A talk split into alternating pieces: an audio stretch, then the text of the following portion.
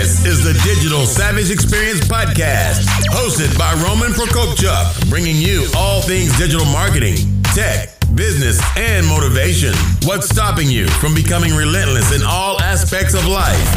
Are you ready to become a digital savage? Let's get into today's episode.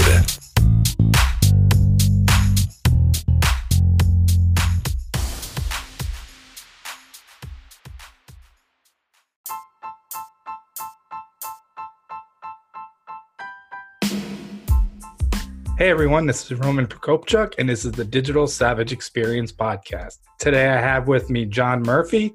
John is the author of 10 Key Traits of Top Business Leaders, which is based on his experience of coaching top executives in Fortune 100 companies and other experiences he's had in his career. Thank you for joining me today. Roman, it's great. Thank you for inviting me, and it's a real pleasure to be here and share my story with your guests. Thanks for coming on. So tell me a little bit about your journey. How did you get to where you are today and kind of writing the book? Okay, well, I'll give you the short version rather than the long version. I started my career, my corporate career, because prior to running my own business and my own coaching business, I was in the corporate world. I started as a door-to-door insurance salesman. Then I became a sales manager. Then I became a sales director. Then I became marketing director, and eventually through an Alberta companies, I became a CEO of a pan-European insurance group. So, and I discovered, Roman, that I enjoyed the journey to become CEO more than I actually enjoyed being the CEO. Now, it did take me a couple of years to discover that. So I think I was about 7 years in total as a CEO. But about 4 years in, I had kind of a major event in my own life, and that my first wife died very suddenly at the age of 39. And which, you know, it's the sort of thing that happens to other people and not to you. And we had three daughters, and still three daughters. At the time, they were 15, 13, and 10 years of age. So that was if that doesn't get your attention and call you up short, nothing will. And of course, you know, in the corporate world, I'll only speak for myself. I mean, I'm not knocking corporate work, because I wouldn't. It was good to me, and I hope I was good to it. But, you know, you tell the story that, well, I'm doing this and I'm traveling and I'm here and I'm at meetings and I'm entertaining and I'm doing this, that, and the other, because I'm trying to build something for the family, which, let's be honest, there's a certain amount of that is true.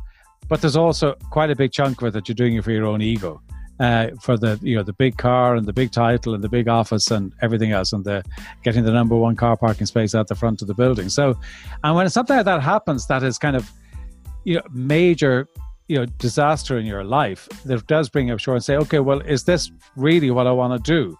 And that was kind of the turning point for me, because I realized, you know, I didn't really want to stay in corporate life. But I didn't know what I wanted to do. But I took the part of the job that I loved, which was, you know, hiring, coaching, and developing people, and then getting teams together. I was fascinated by getting teams working effectively together. And so 16 years ago, I left and I started my own company doing that. And I've been doing that ever since. And thankfully, I've been able to expand it and built it into, you know, working in a global basis in different countries with some major companies, and it's been fun. So that's a quick run through of my career. Yeah, I think it's a very hard job to kind of build the right team. Also, if you want to relate it to sports, you can have a team of all stars, but they don't mesh. Same thing, you know, you can have these top executives, but they don't necessarily complement themselves, and oftentimes kind of hinder their own way or her own path. And I think even building individuals, building up teams, me being in previous director roles, building up teams and training up teams. And it's very kind of rewarding seeing people grow and even transition out of those companies, but seeing you added that value to them to become greater and move on to something else. Yeah, because I think that one of the exciting things about, you know, getting a team to work effectively together is you just got to get the mix right. And, you know, and there's no science to it in the sense of, you know, you've got to look for, well, how do you get the complementary skills? But the other thing that is the real hard one to really get a sense of, particularly at the interview stage, because everybody at the interview stage is on their best behavior, is, you know, will they actually fit in? Will they fit in with the culture? Because you can have the best skills in the world, but if they don't fit in with the culture, you're not going to have a high-performing team. So you've got to get the structure right, you've got to get the mix right, but you've got to get the culture right as well. And if you don't get that culture bit, you will actually, it's a bit like pushing water uphill. You will get a certain amount, but you'll never, ever optimize the potential of that team. And you know, more teams get damaged by poor culture and poor behavior than lack of skills or lack of knowledge. Yeah, I agree. And I think that kind of culture component, you're bringing your soft skill to that. So the level your soft skills are at, the level of your emotional empathy and emotional IQ, because if you hire a passionate person and they want to learn something, anything in terms of, you know, knowledge can be learned as long as that person is passionate. So having somebody that already has that knowledge, but doesn't have kind of the common sense to work in a specific team or a specific company, obviously isn't a good match to start off with. Yeah, it's and that is yeah, you're right. I mean, you always feel, well, if it's a knowledge or a skill thing, that's kind of easily, you know, fixed. But if it's an attitude or behavioral thing, then it actually becomes a lot more damaging. And I think that also, you know, if you're looking at teams, and I find it interesting, you know, the work that I do in organizations is that what people are looking for is really true leadership in the truest sense of the word, and that it's value-based leadership, that what people say and what they do, there's an absolute consistency between the two. Because what we're seeing globally is, you know, that you know, we are kind of crying out for really strong leaders, you know, in the political sense, in the religious sense, in the community sense, all of those things. And I know that's a generalization that there's poor leadership everywhere, because there are pockets where there are some good ones. But generally speaking, people are really disengaging with a lot of things like that, because they're not seeing that leadership. And if you do see people, inconsistency between what they say and what they do, and that what they say they value, but actually how they behave is something different. That's really where, you know, it comes unstuck. And I think in organizations, it's the organizations that are really focusing on building that value-based leadership and know what they're looking for in terms of values. And the values that people have, and making sure then that they've got the right blend of fit, you know, in the organization, but that everybody adheres and buys into the values of the organization. They're the organizations that are strong. They're the organizations that are going to come out of the current situation in a much stronger way. And I think that, you know, there's no doubt that the recent events with the COVID and everything is nobody knows what it's going to look like, right? All we know is that it's not going to be like it was before.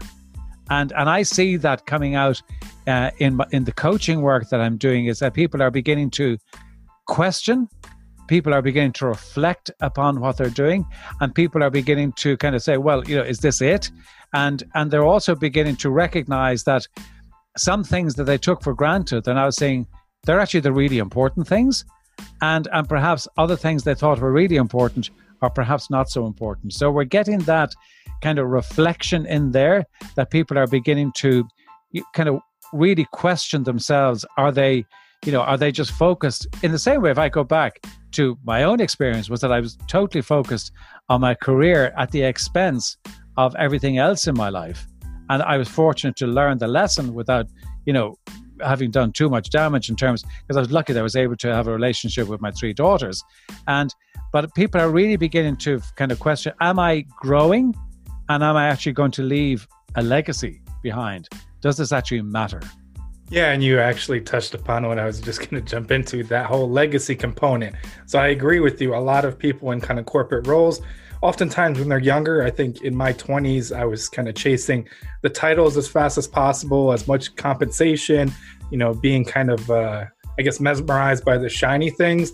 And then there was a mind shift, I believe, when I turned 30 to, you know, what now? What more is there? And kind of changing to a leaving legacy and adding as much value, like you mentioned.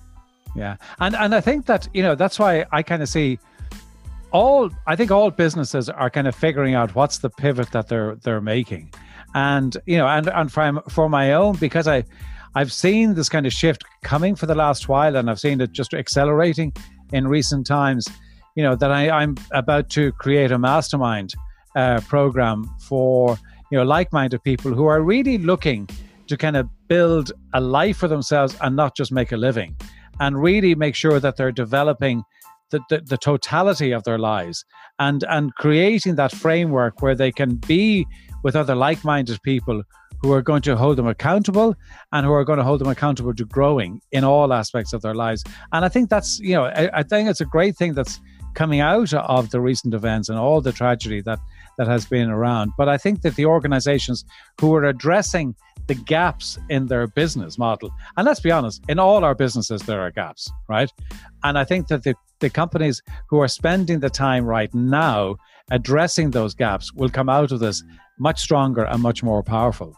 Yeah, I agree. I feel like you see some people or some companies really doing a good job to add value and be there for their kind of communities and their customers, while others still are trying to kind of figure it out. And obviously, this is a traumatic time, but just because it's a traumatic time doesn't mean you can take something out of it or redefine yourself or pivot. I got into digital marketing out of the 2008 recession and basically have been in it ever since. Started a company in 2012, and that was a pivot point for me. I mean, I graduated with a degree in criminal justice, interned with the Secret Service before graduating, and then the recession hit.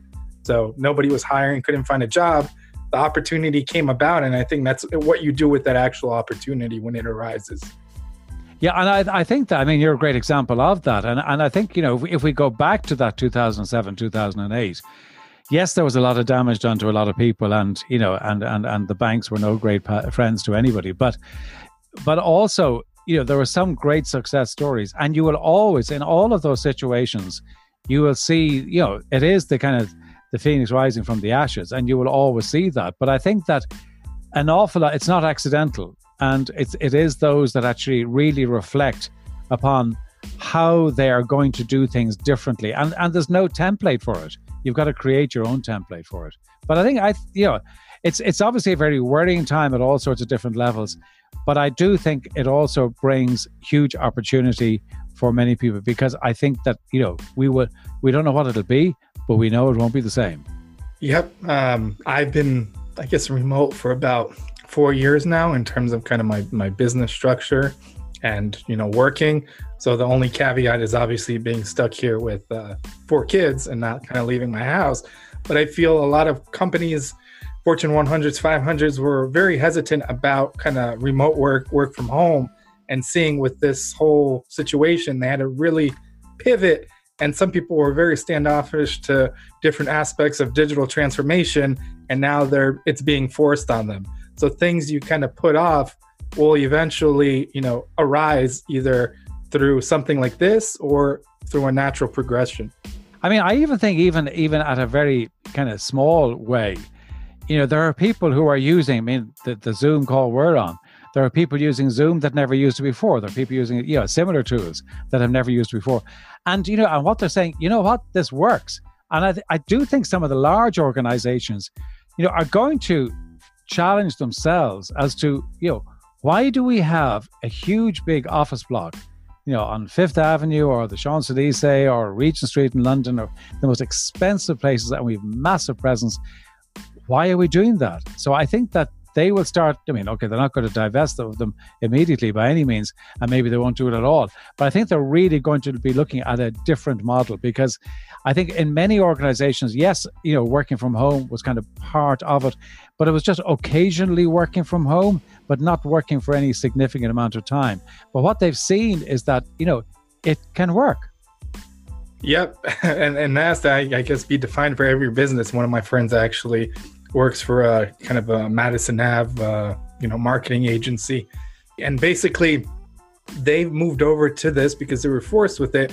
But he's kind of complaining that there's no on and off switch. So the person he reports to has no kind of disconnection between the workday and the fact that now they have to do something else at home. So he's being emailed, called at like 10, 11, 12 at night now about certain things, and figuring out where that disconnect for, you know, personal and professional boundaries are.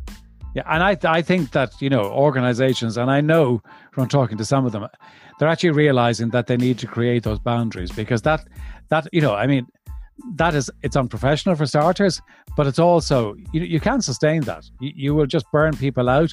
The quality of the work will be poor. So, you know, it's kind of And for some people, it's I think it's also, it's a sign in some people of that, you know, I'm wondering, are people on my team actually working? So it's a lack of trust. So, you know, if they respond to the email, and maybe they're more accustomed that they can look out the door of their office and see them sitting outside on the floor, so they can, whether they're on social media or whatever, but they look as if they're working. But now they don't have that. And I think in many cases, it's a sign of lack of trust that people will actually do the work. And I think that's wrong. But I think that is something that would change if we were to become more a bigger part of the working day. Yeah, I agree. So what motivates you to succeed? I mean, I'd love to say that I was always kind of terribly altruistic and everything like that, but that wouldn't be the truth. I was certainly in the earlier part of my career. As I said, I was kind of motivated by the role, the success, the title, the money, the position, the profile, and all of that. And, you know, I think that kind of drove me on. But I think after that, it's been much more about the work that I do, that the work that actually is fulfilling, that I'm really enjoying the work. And one of the things that I just love, I love being in the coaching process, because the coaching process, it's a very unique role to have, to work with your clients, to be the catalyst for change. I mean, I can't change anybody. They've got to change themselves. But to somehow play a part in being the catalyst, to see people grow and develop and to live fulfilling lives. And I mean, okay, the entry point can be from a business perspective, but then you kind of broaden it out, becomes much more about the whole person. And really, I see the people looking an awful lot more for accountability. I think, to go back to the point you mentioned earlier on, is kind of, what's the legacy I'm going to leave behind? You know, does my life have some significance? And will there be something that people remember, that where I made a contribution to their lives? So I would say undoubtedly in the earlier part of my career, it was all about the glitz, the optics and everything like that. That certainly pivoted for me. And to me now, it's about creating environments in which people can grow and develop. And that's the satisfaction for me. I mean, and, you know, yes, I'm in business, and I'm in business to make money, because if I don't make money, I don't have a business, and I can't actually, you know, have that influence. But yes, I want to have a profitable business. And yes, I like going on nice holidays. I like going to nice restaurants. You know, would I do it for nothing? No, I wouldn't do it for nothing, because people wouldn't value it if you do it for nothing. And also, I want to have a successful business, so that in that way, I'm in a better position to make a contribution. Yeah, I agree. And I think it's important to be in like a career where you directly impact somebody to make a change, or if you have something that's, you know, delivering actual value in terms of changing a business structure, adding value in terms of saving jobs, creating jobs. And some of those things people don't necessarily think about, because oftentimes people think about, you know, they're not a doctor or a nurse, or not directly kind of saving a life, but you are, through some of the things that you can be doing, impacting others and adding value. I think it's also, I mean, I think the point it's really important to make is that you can make a difference to somebody's day by just saying thank you, right? It doesn't have to be the big gesture. It doesn't have to be the major thing. And if you look at the whole relationship that you have in a coaching environment, it's not kind of a dramatic change. It's actually about small incremental changes that over a period of time make a real difference and a lasting difference. And that's what, you know, the joy is, that, you know, you help and support people to make that shift. And then that shift impacts their business, impacts their home, impacts their relationships with their partners, impacts their relationship with their children. So now you're actually getting a much more fulfilled person. And that's, you know, to be part of that and to be witnessing that every day is, you know, is a real blessing. Yeah, I agree. So what's one thing you may have seen as a weakness in yourself in the past that you've turned around and utilized as a strength today? I would have, one of the things that I would definitely say as being a major weakness is that I would react to things. I would just, and I would kind of run at it. And what I've learned to do is, you can still react in an appropriate way, but for some major decisions to actually step back and to kind of evaluate. And the way I do that is to be really clear about what my vision and what my mission and what my purpose is, you know, for my life. And that actually stops me kind of reacting to do something just in the spur of the moment, because it makes me reflect, well, will doing this actually help me to get closer to fulfilling that? So it's kind of a filter to stop me kind of doing the shiny new toy, because I would be, you know, something, a new idea. Oh yeah, I love that. And I'm off, right? And I'm off on a tangent. And I've done that number of times in my life. And when I've done it without re-reflection, sometimes it's worked out really good, but that's more by luck than by design. And sometimes it's been a really bad decision. So for me now, it's actually having the context of the vision and mission and purpose in my life, and to actually say, well, does this, you know, what I'm looking at, if I make this, is that going to take me closer, or is that going to take me away? And just doing that stops me just reacting and responding and going after that, you know, the silver paper that's fluttering in the wind. But yeah, it you know, I had to a few knocks and a few really bad mistakes that kind of, you know, eventually, you know, it beat it into my head. You got to stop doing that. And I found that is the most helpful way for me to actually stop myself from doing that. Yeah, and I think it's kind of important to understand and kind of define what your core values are, and then kind of ask your question, do they align with it? I actually had maybe 10 episodes ago, a few months ago, a disaster avoidance specialist. So he's a doctor in kind of human behavior, and he works with, you know, Fortune company executives to basically figure out how they can make better business decisions and not react kind of being driven by emotion, and evaluate certain situations and not, there's, I guess he says there's emotional biases. There's a list of these different things that can negatively impact a decision and kind of trigger, you know, a spiral of events that are unforeseen that can lead a business to kind of turmoil. So I found that kind of really interesting in kind of the decision-making process. Yeah. And it's interesting to talk about that, because I was talking to somebody recently and they were talking about unconscious biases, right? And, you know, and when you think about it, you kind of, oh yeah, okay. And you kind of say, yeah, okay, I kind of get that. But then they actually dug into it and they started talking about examples, and you realize, gosh, I do have quite a few unconscious biases in, because you think about it in the big thing, but we all have them at some level.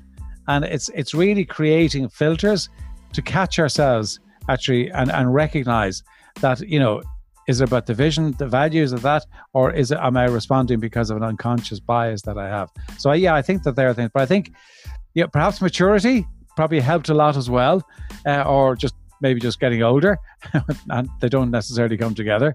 But I think that has certainly helped me to not chase after the shiny new toy. Yeah, and like you said, I think it's the experiences of life. You develop emotional empathy and a better emotional IQ to kind of handle situations in different lights than you would maybe 20, you know, 30 years ago. So what's one piece of advice you can leave with the audience, personal or professional?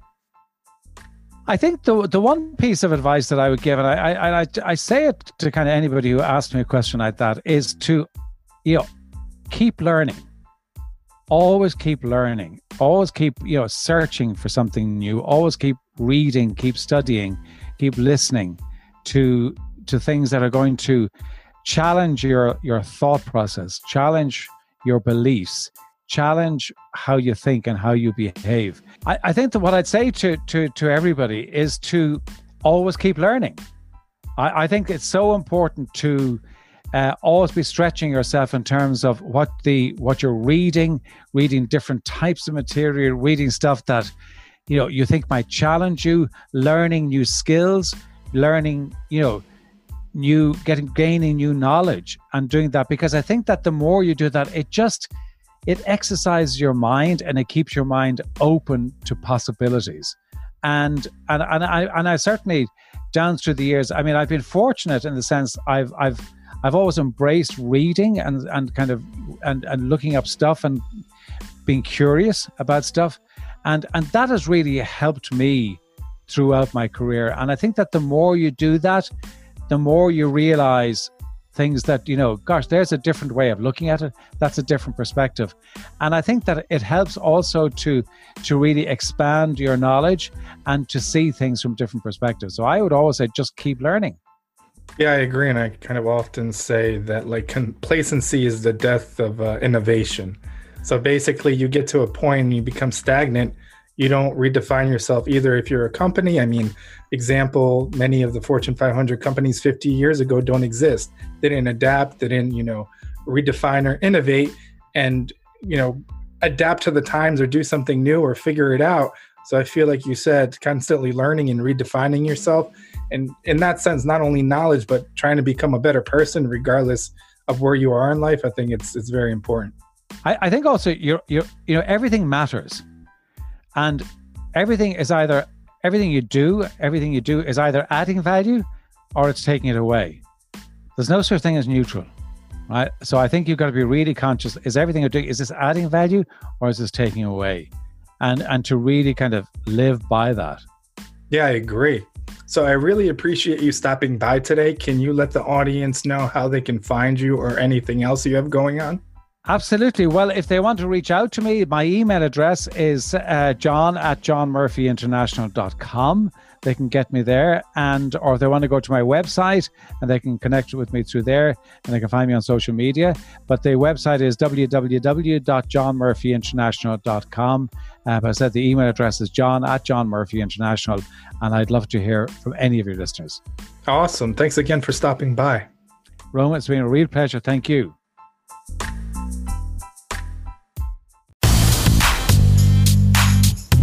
This podcast has been brought to you by Nova Zora Digital.